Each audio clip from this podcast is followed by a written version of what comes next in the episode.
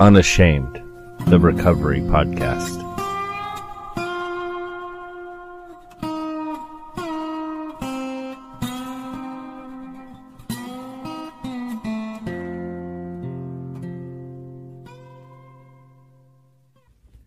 Hey, Recovery fam. Welcome to another episode of the Unashamed Recovery Podcast. I'm your host, Drew. I'm Drew. I'm your host, Josh. That's Drew. Josh is confused.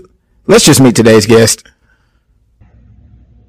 And hello, Recovery family. Welcome to another episode of the Unashamed Recovery Podcast where it's okay to not be okay.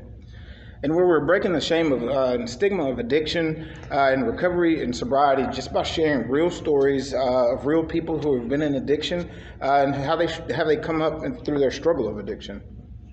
On today's episode, we're going from backpacks to the burbs. Oh, yeah. We have yet another amazing story to share uh, with you guys today. Our guest, he's no stranger to hopelessness, homelessness, addiction, and rock bottom.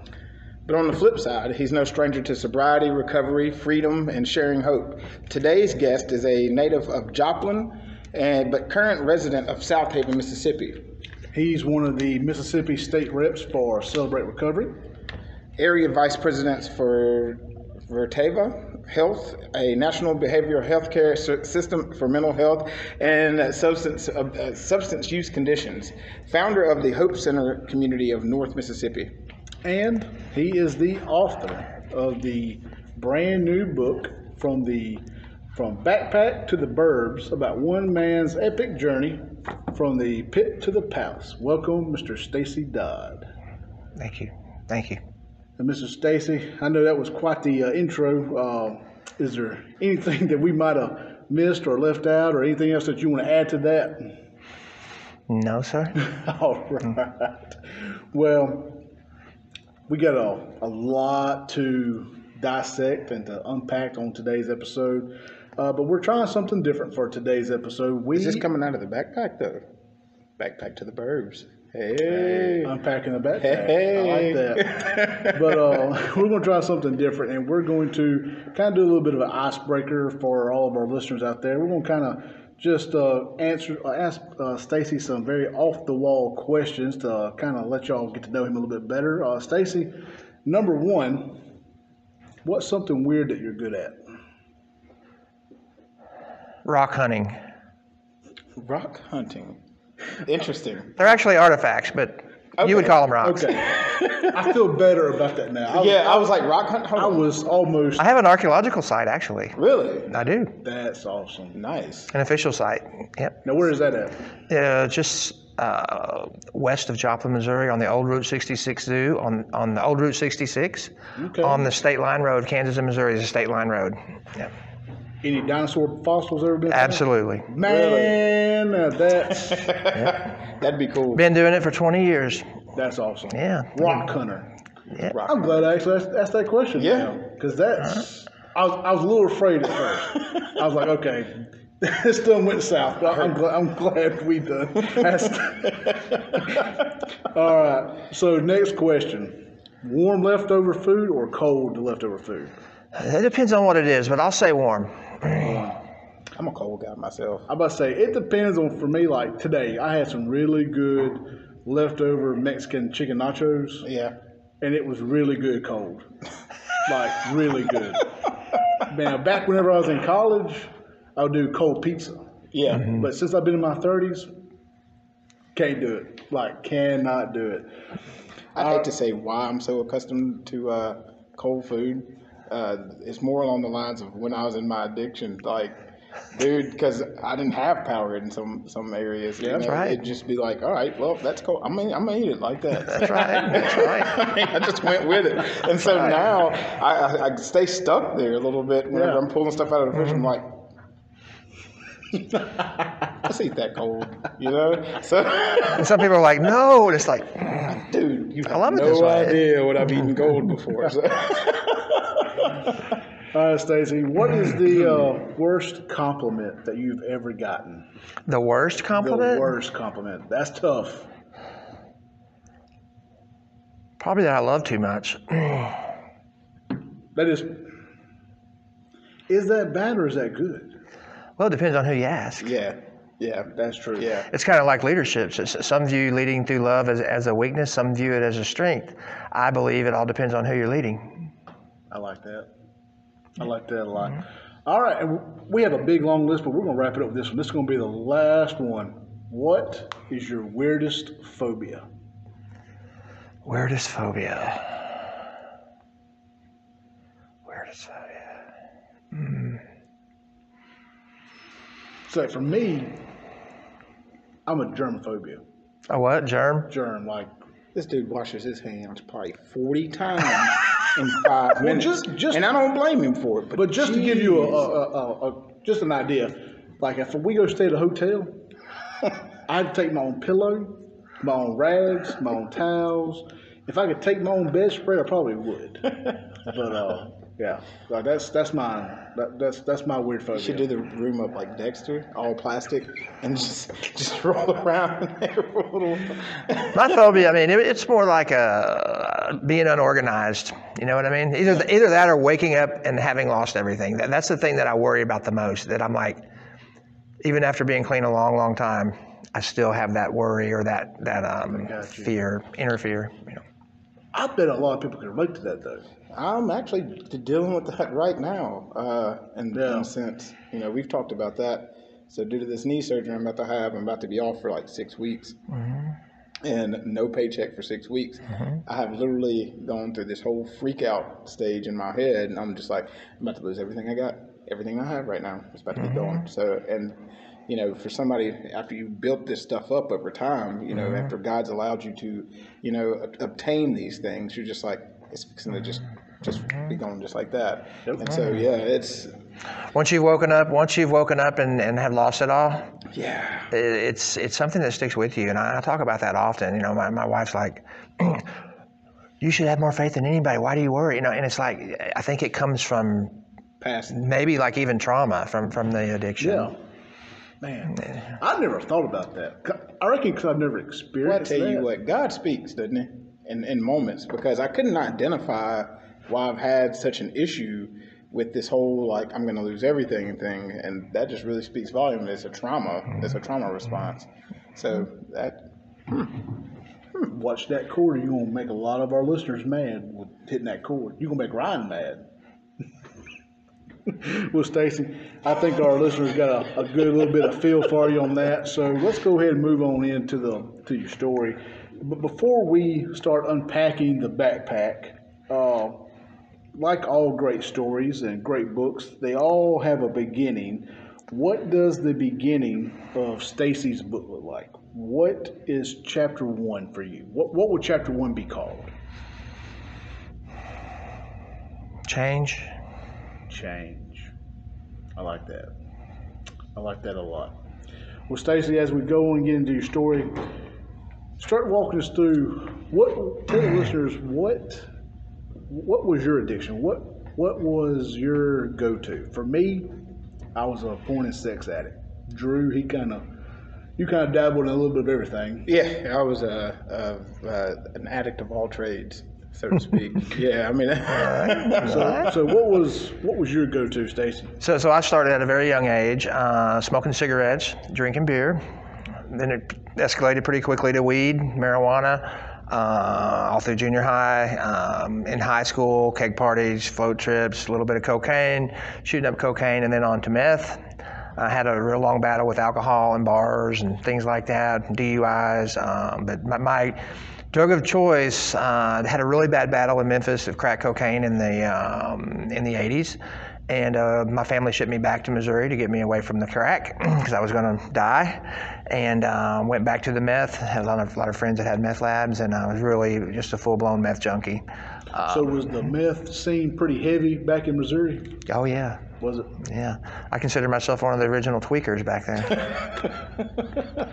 yeah. A lot of my friends could attest to that. There, there's some really cool stories. Um, you know, Hopefully, we'll get into some some of those stories. I, I want to hear them. So it's it's kind of uh, different because the meth thing really didn't hit here in Mississippi, Late, late central 90s, Mississippi until early the 2000s. 90s, Yeah. So that's kind of interesting that it was that far back Mm-hmm. in Missouri. Missouri is just not one of those states that you would uh, pin to that. Like uh, you know, you just Well, yeah, you wouldn't really think. yeah. I mean, it was saturated. Uh, when it, when I first started using meth, it was um, what they called crank. It was it was an old. A lot of it came from California, different things like that. But it just escalated and, and got more popular and more popular. And pretty soon, I mean, it was the whole area was just was just um, ravaged by it. So. Man. Mm-mm. Kind of like what we're dealing with here now. Well, Stacy, go ahead and talk us through childhood. Take us back before you got sent back to to Missouri. Talk about you know your childhood and what led you to Mm-hmm. that. Uh, Getting involved with the cigarettes early on and, and all that. All right. Uh, so my, my mom, uh, I was born in Carthage, Missouri, up by up on the other side of Branson, Missouri, up by Springfield. My dad was a very successful car dealer. My mom was a registered nurse, anesthetist, and uh, they were really, you know, we had a nice home, things like that. Uh, they loved me very much. There was never a lack of love. Uh, there was never a lack of teaching. Yeah. Uh, I can't remember ever remember a time in my life where I didn't know right from wrong, because my mom was really good with a switch and a belt, and uh, and she she taught me she taught me right from wrong. Because when I was like six, six years old, seven years old, when I first started smoking cigarettes, I was peeping around the tree. Right. And so when I teach on addiction, I, I tell people, you know, if you're peeping or sneaking, it's wrong, right? So anyway, I started smoking cigarettes. Um, my friends, I had a really good friend in school. I lived in a little town called Dermott, Arkansas. My mom moved uh, to Paris, Texas, and then Benton, Arkansas, and then we lived, ended up in a little town called Dermott, Arkansas, on the other side of Greenville. Okay. And there's nothing but cotton fields. Uh, cotton fields, the levee, and the Mississippi River. That's all there is. And I had a friend in in, uh, in elementary school, and we played basketball together. Yeah. And his dad had a 2,000 acre cotton farm, and so it was probably about three miles outside of town, and I loved going there. I, I wanted to go there every weekend. I mean, Mama, Mama, please, you know, can I go? Can I go? And uh, she would let me go, and they had, you know, I hoed cotton, stomped cotton, chopped cotton, coon hunted, you know, ran trot lines, everything, anything you can think of, country, shooting shotgun, I mean, all that kind of stuff. And um, but the main reason I liked going there was because I could smoke and I could drink, and no one would know. You know, you can go out to the barn, you're out in the middle of a cotton field, no one cares if you're smoking a cigarette, you know, or, or no one even knows. Yeah. And um, I ended up making really good friends with their farm hands, and their farm hands were really poor. I mean, they lived in a house that was on blocks, right? And that's who I like being around. They had nine kids, and they had kids, and we would sit around on Sundays and watch wrestling, and before you know it, they're fighting over coon dogs, you know, and things like that. And uh, but that was where I wanted to be. And uh, so on up to, um, we ended up moving to a town called West Monroe, Louisiana. West Monroe. I went to Bowley Junior High, and uh, that was the biggest school I'd ever been in. Uh, before I graduated, I actually changed schools 12 times. Wow. Yeah, a- and so I went to Bowley. Um, first thing I always did when I moved to a new town was find out who had the weed, because that was my. I had to have the weed every, every all through my addiction. I always had to have uh, a supply of weed, and um, stayed in Bowley, uh, in West Monroe for a while, and then we moved to Tulsa, Oklahoma. Uh, in the eighth, ninth grade, I'm. Um, Riding around on my mongoose bike uh, with a bag of weed, big bag of weed. You know, going to school, everything looked okay, um, but I was going to Metallica concerts and and uh, you know drinking beer with my friends on the weekends, you know, and things like that.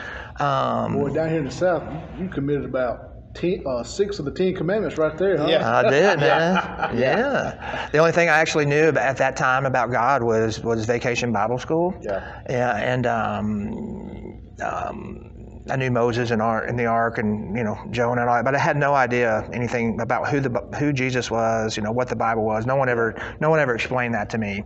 Um, Well, you know, I want, I want to stop right there for it. All these interviews that we've done, Drew, it never ceases to amaze me of that when people go back and start talking about their childhood, they always talk about, I was still making good grades in school. Yeah. Yep. Yeah. If you go back and you listen to Every single to one. all these episodes, every person we talked to has said that the mm-hmm. exact same thing. It's like this common denominator among people in recovery. That's Yeah. just that that blows my mind. But anyway, so so you- you've gone and you found the the person with the weed in school, and you're you're going about your business on this bicycle. And what what what's next on that, Stacey? So my mom, you know, so back up just a little bit so you can understand what happened there.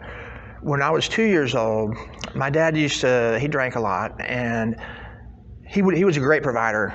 Loved us. I mean, great dad. One of the greatest men I've ever known in my whole entire life. You know, my hero.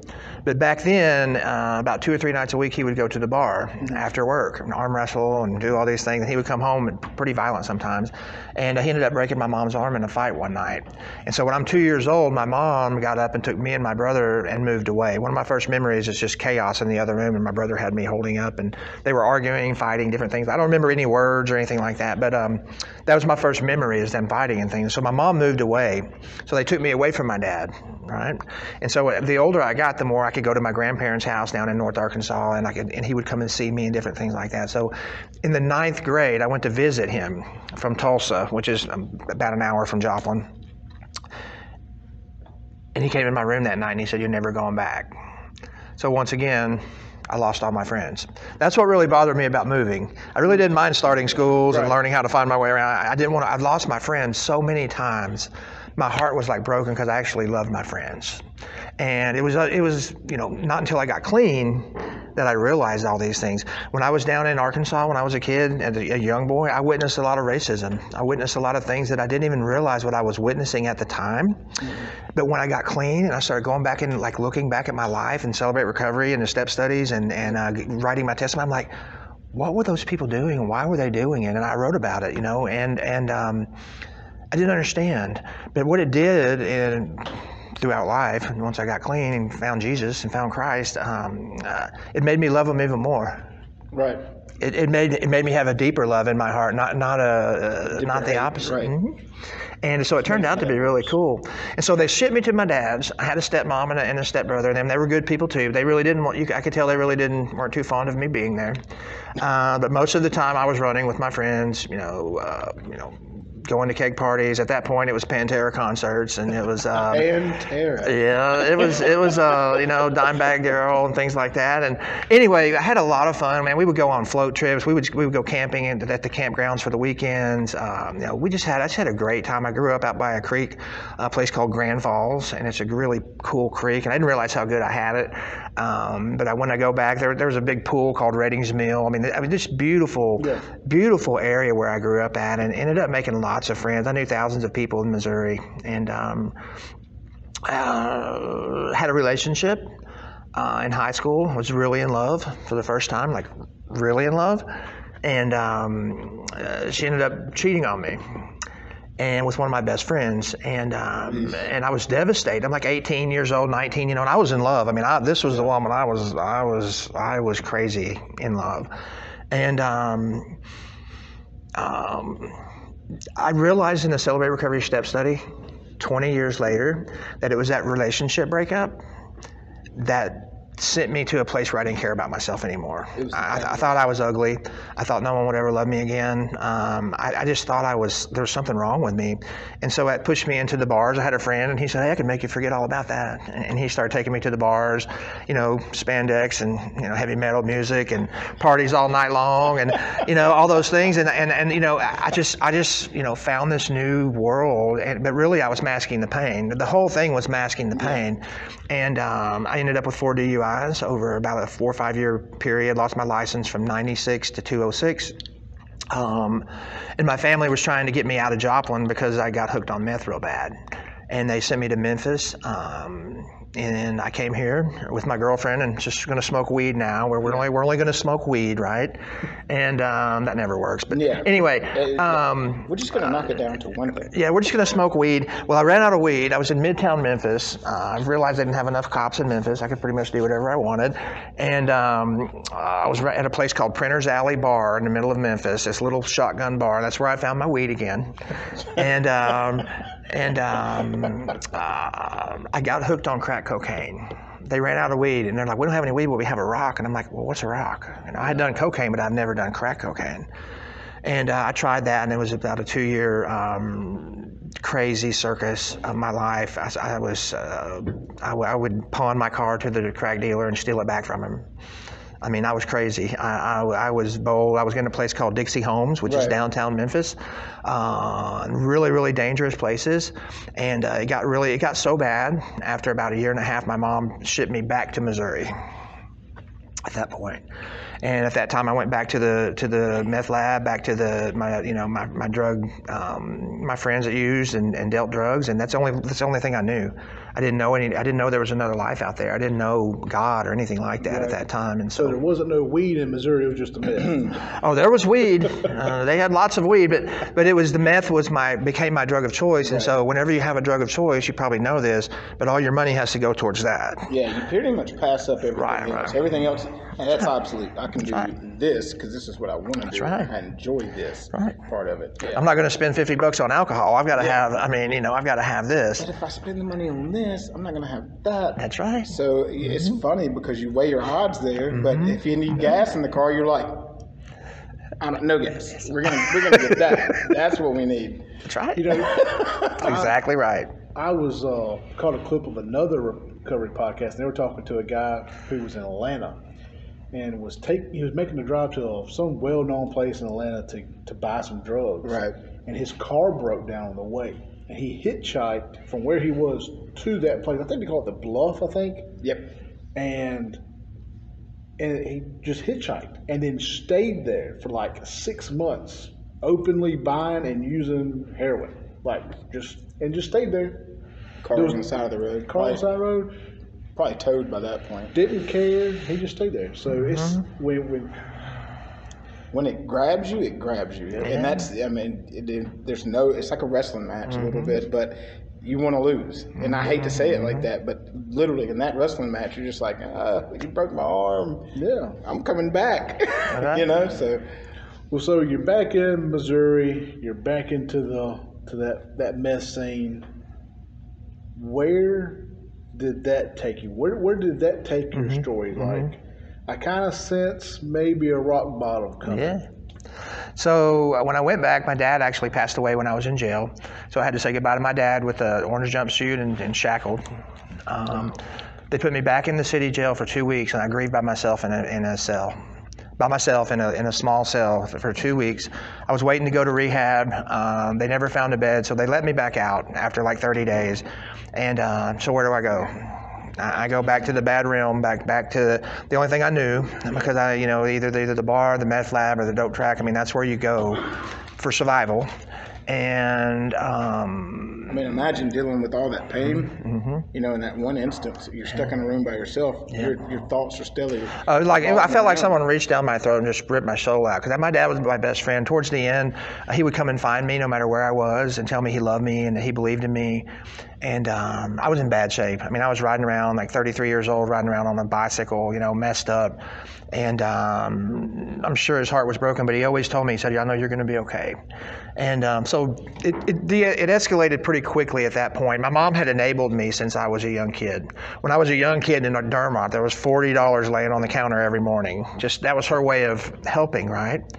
But that could buy me my weed, my cigarettes, and whatever else I, about wanted, right? Enabling al- almost. And so it's really amazing. What, my mom, she was very smart. She was very successful. And she married a man that was a dentist, and, and they um, went to Saudi Arabia for 12 years. They came back and um, they lived in Memphis, and they were trying to figure out what to do with me because they cared about me and they loved me and they wanted to help me, right?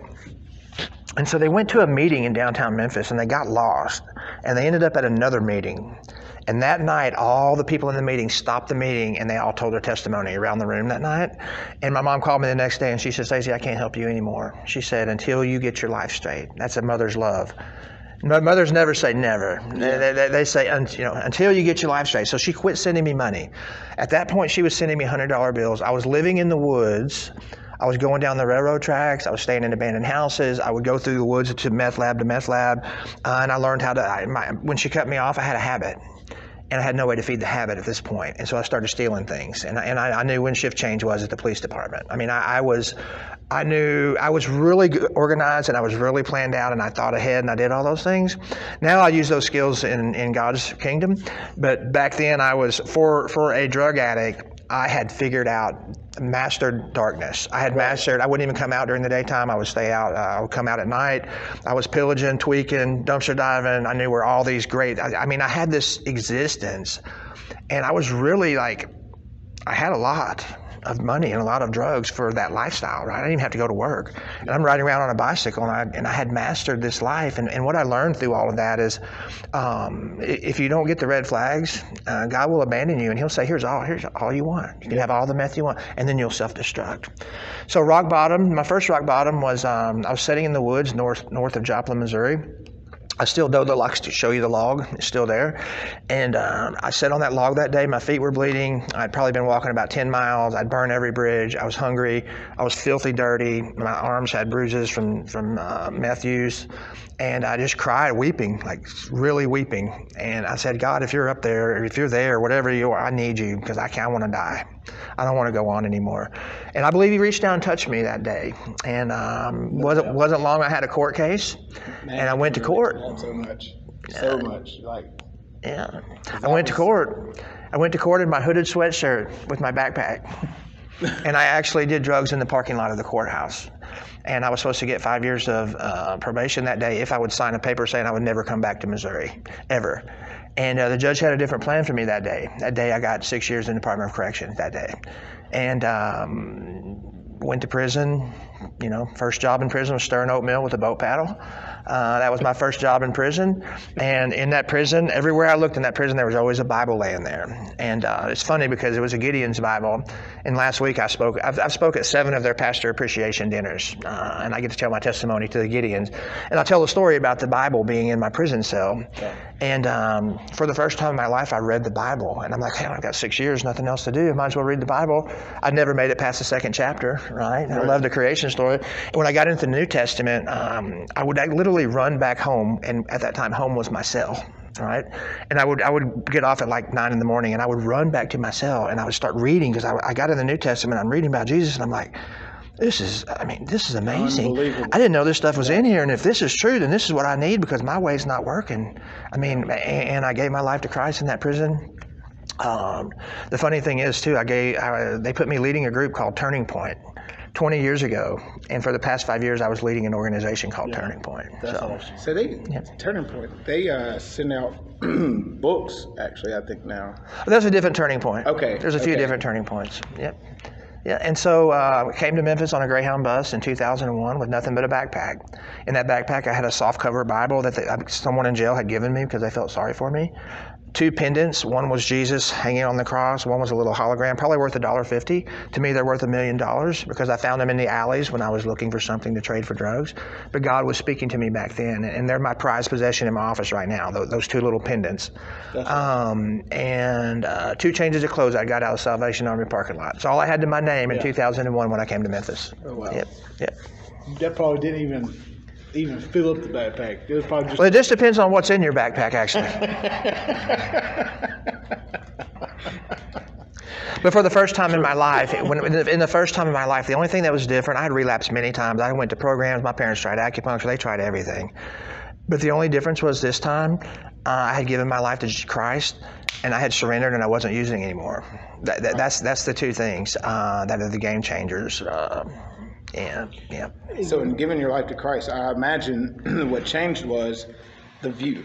You know, mm-hmm. um, the perspective change, and when the mm-hmm. perspective changes, mm-hmm. the uh, values and beliefs start to change. right. Values and beliefs start to change, then actions and behaviors start to fly. right. You know, it goes from being so drawn into I'm going to die anyway to I've got something to live for. That you know, yeah. And so uh, when you when your view starts to say I have purpose, I have meaning. You know, your value and belief says, well, if I have purpose, I have meaning. Other people have purpose and meaning, so mm-hmm. I can help them mm-hmm. get what I've got. And all of a sudden, you start to disciple people, and your actions mm-hmm. are nothing like what you what you saw before. The mirror effect has changed at this point. So that's ama- that's amazing, man. That's that's whenever um, what I learned is that you know whenever you quit putting in the poison yeah.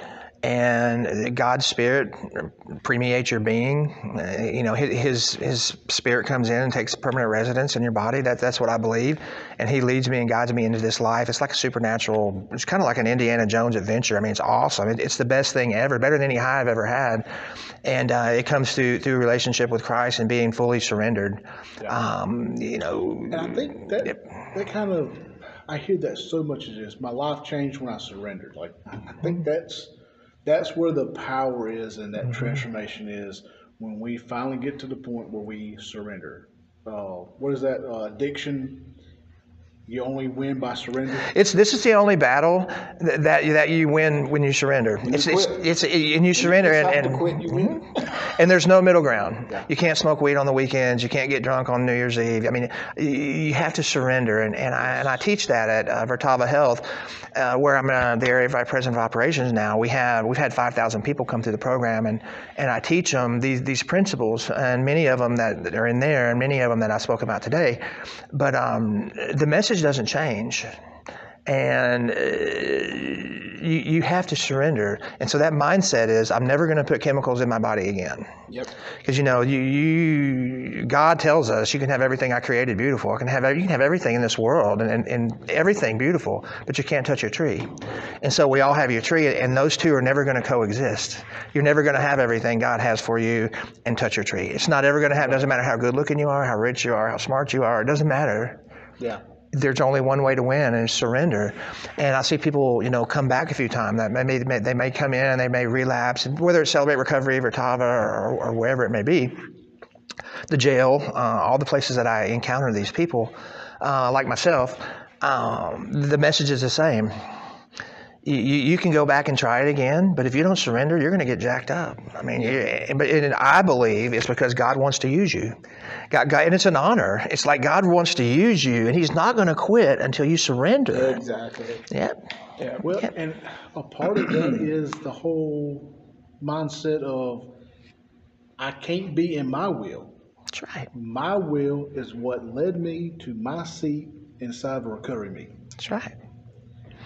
I can't continue down the path of my will and expect change. That's right.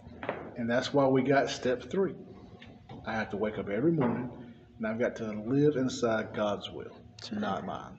And I think that's just, when I look back at all the steps, yeah, I think all the steps are equally important. But when I lay them out, to me, my favorite and most important one is step number three.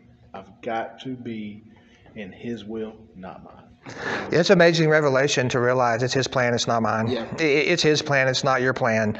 You know what I mean? And I, when you tell people that, they're like, it's like, I don't understand. It's kind of like when you tell them you're being safe, you're being uh, safe from yourself. They're like, or, or when I tell them when I te- when I tell them in the jail, like I go into the jail and I say you're not being punished, they're like ready to fight. You know what I mean? They're like, what are you talking about? I'm not being punished. I'm telling you, you're not being punished. You're being saved. Yeah. So, Well, so You're being prepared. You're prepped actually That's for, right. for battle for something else. sanctified. That's right. Yeah. That's right. Well, Stacy, I know uh, you have a, a, a, a big part in Celebrate Recovery. Uh, was was that what really kind of helped you, like that click moment of where everything kind of just fell in place? And was was that what it did it for you? Was sober Recovery, or what, um, was, what was it that actually helped you with that? So the, the the second rock bottom, the first rock bottom was on the log. The second rock bottom was when I was in, in prison for 14 months and no one came to visit me. And I laid every night with my Bible on my chest saying, God, if you could use me, this would be great. You know, and, and I was learning about God. I didn't have anybody teach me really. I was learning by myself by reading and, Yeah. and things. And so then when I got out and I came, um, I didn't go to church for like six years. I was watching T.D. Jakes and Joel Osteen and Joyce Meyer, and I, I would watch it every night, all night long, but I wasn't going to church. But I was staying clean, reading my Bible, doing all those things, but I was saturating myself with the Word, right? And, um, so I got a job at Sharp Electronics. I didn't think anybody would give me a job uh, in 2001, and uh, worked there for 11 years. And I met a lady named Stephanie, which is my wife. She's my angel, and uh, she's my accountability partner. She holds me accountable, watches, makes sure I'm on on point. And uh, anyway, I started going to church and uh, setting up, and we ended up going to a big church. Had about 1,300 people in it. And I went to my missions pastor. His name's Jim May, and um, uh, he was an ex Harley's uh, Hell's Angel, and really cool guy. And I, and I said, Hey, I, I've got this bad past, and I just want to serve somewhere. And I'll never forget, he pointed, he said, You need to go to Celebrate Recovery. He said, he said, They need all the help they can get down there. And I went down there. Within about a month and a half or two months, I was on a plane flying to Saddleback. And I went to a summit, and I've been in love with Celebrate Recovery ever since. But one of the key things about Celebrate Recovery is God used Celebrate Recovery to lead me to everything that I do. Uh, I was Man of the Year in 2017 in Horn Lake, a city I don't even live in. Uh, I, I, was Oh, wow. I was nominated for Man of the Year in Southaven uh, for my work with the Hope Center, the the 501. Um, when I went to, to meet the county supervisors to talk about what we can do to help the kids in the neighbor in the area, uh, I was telling them about Celebrate Recovery. It ended up now I have a community center, which is a Memphis Grizzlies affiliate, and all those things. The job that I have now started out with me being a recovery coach. Uh, I did get to take care of my mom uh, for 14 months. I got to, to, to change diapers and feed her for 14 months, and she lived with me. My stepdad actually gave me a ride to work for, for six years, and he's got to live with me too for another. The, the, after she passed, he got to stay with me, and um, but um, celebrate recovery. So we've set up chairs, tear down chair. I mean, for ten years, right? And I'm thinking this, this is, what does this mean? I mean, it's not really significant. You know, we're doing good. Sometimes we had hundred people a night, but uh, God used that ministry, celebrate recovery, to lead me to everything that I do today. Even my job at Vertava Health, Right. uh, they wanted to hear about celebrate recovery. And so I tell people, celebrate recovery is like a leadership factory. It is also, if you get into God's realm and start doing the littlest things, He will lead you into His perfect will for your life through that ministry. And so I'm a big believer in Celebrate Recovery. Uh, I promote it everywhere I go. This podcast is a direct result From Celebrate Recovery, both of us actually. Oh, I mean, I, I can't say sit here and say that uh, that it was a little part. Celebrate Recovery played a big part. And So, uh, and I mean, like I said, we promote any and all forms of recovery, all recovery paths. What works for you works for you, whether it be jail, rehab, God, going out meditating in the woods, right. sitting in a sweat tent, whatever it is. But for me, for Drew, Yep. and for Stacy, you It was Celebrate Recovery. Christian twelve step program worked. And so, uh, man, that's just that's awesome. Uh, well, what I know you're you kind of talked about it a little bit, but what are you doing today that helps keep you sober? So, um, uh, I know we talked about it. So well, well, well. The, the, the, the thing that I do today that helps keep me sober. So, so sharing my testimony wherever I'm asked. Um, I do the community center. We do that on Saturdays. We pray. We, we take the kids Chick Fil A Kona Ice. We dance, play basketball. But it's all about giving them a safe place to go. Um, and then celebrate recovery. I do that. I take I take celebrate recovery inside into DeSoto County Jail. Uh, led thousands of men to Jesus in the DeSoto County Jail. Uh, actually baptized 700 people at where I work at, uh, at Turning Point, which is now Vertava Health. Most people in the area know it as Addiction Campuses, but now it is, is a new company called a new organization called Vertava Health, and Vertava means turn life. And uh, th- this is the uh, Sorry, I murdered that name earlier. it's okay. It's, it's a leading it's a leading national behavioral health care system that focuses on substance use and mental health disorders, the co-occurring disorders. And so we've had 5,000 people come through. We have about 1,000 people a year just at our campus, just at our location in Southaven. Uh, and they're going to open up up to 400 campuses across the United States. And um, if they believe in Jesus, if, if Christianity is their thing, then they can they can go to church. We can baptize them. We give them a Bible. If they don't believe in that, we, we do AA, we do NA, um, whatever their spirituality is, we want them to connect to that so they can get clean. Uh, but going to celebrate recovery every week, going to in the jail every week, um, and then working at Vertava um, gives me access to so many people and so many families. I get, I get Facebook messages and texts pretty much daily uh, for people that want want you know, can you help my child? And um, it's a great honor, first of all, uh, to make sure that they don't think their child is, is a bad human being before we start helping, and then before I start helping, and then um, you know it's kind of funny because it's like why would you call the the the liar, the junkie, and the thief? You know, Right. when you have your masters and all those things, why would you call me? And I ask that question when I'm teaching to the crowd, and because I'm wanting them to understand you have a gift, and the gift is rock bottom. And, and, and I call it the gift of rock bottom. To me, it's the greatest thing next to your salvation because it did it to me while I was in prison, but I didn't realize it till 10 years later that it creates unconditional love in your heart and you can love people like no one else can from that day forward. And I teach them that they have that gift. And I teach them that they have that character because they're in jail or because they're in recovery, that they have gifts that people with their master's degree would love to have. Because I've had people tell me, I would love to have what you have Right. and, but they have everything, you know, and, and it's it's it's a gift. And you can't buy it, you can't teach it, you can't earn it, you can't give it away. You have to. It only comes through pain and through your experiences with God. But it makes you love more, and it makes you love in a very special way. So it's a great gift. Kind of reminds me of a quote that I heard where addiction gives us an experience that nobody would pay for. Hey, it's it, when when I was going into prison. Let me just tell you, I, I would have given you anything not to go in. Yeah. But, but God taught me things in prison and protected me and did, did things in, in that prison that I could have never learned anywhere else. And um, and the journey of rebuilding a life is um, you can't you, you can't you can't buy those things. You know. Well, Stacy, as we, we wind up here, I just, man, sitting here listening to your story, that is where the hope is.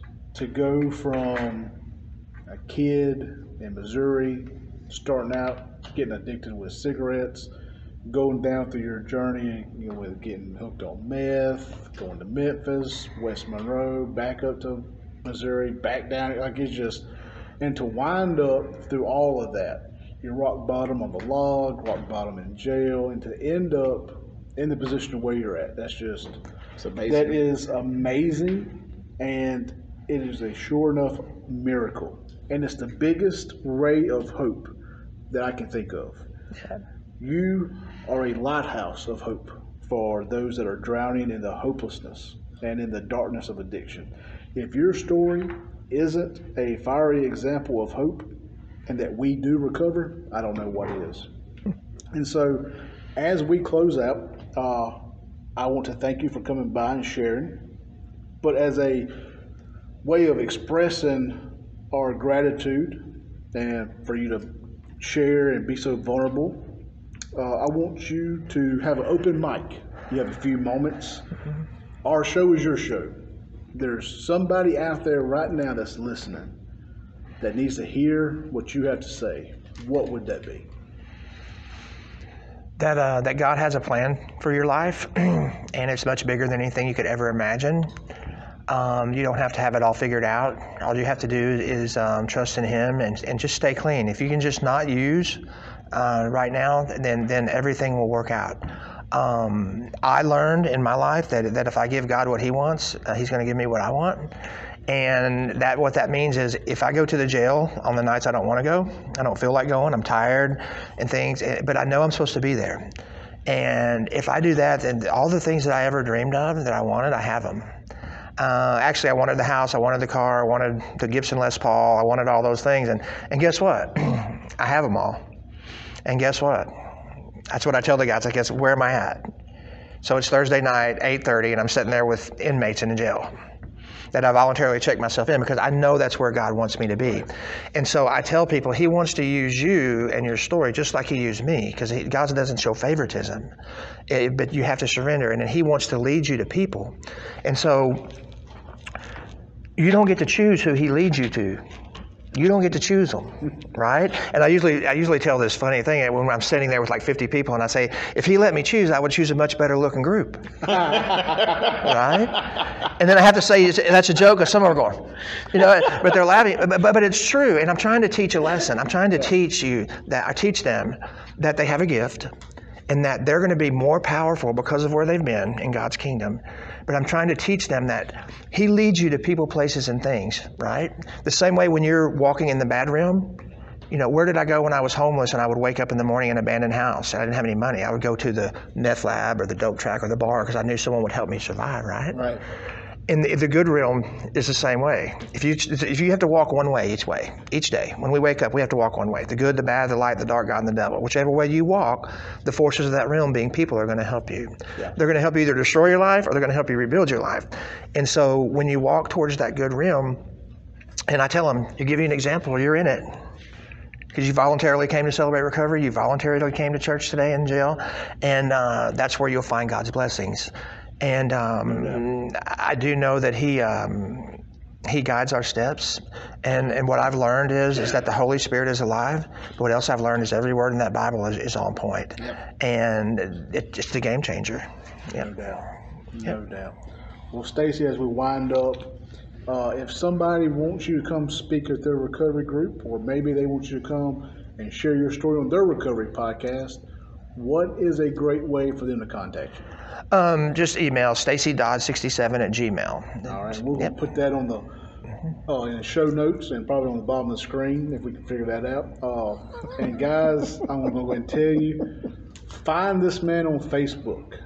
He puts out some of the most awesome stuff that I've ever read. Like you motivate, like reading your stuff, your Facebook post every day, like it, it motivates me. I, I, love it. And so, and also you can get his book, Backpack to the Burbs. You can get that on Amazon. We're going to put that link in the show notes as well. Uh, it's a great read. Um, excited to be able to sit down and read it. And also, guys, if you're watching this on YouTube, don't forget to like this and subscribe. Help us to reach more people. And with that, guys, uh, that's all we got for today. We love y'all, and remember to be unashamed. Thanks, guys. Hey, Recovery fam. Thanks for watching another episode of the Unashamed Recovery Podcast. And if today's episode has somehow helped you out, or maybe it's encouraged you to get into recovery, consider subscribing to our channel, like this video. You can even give us a comment.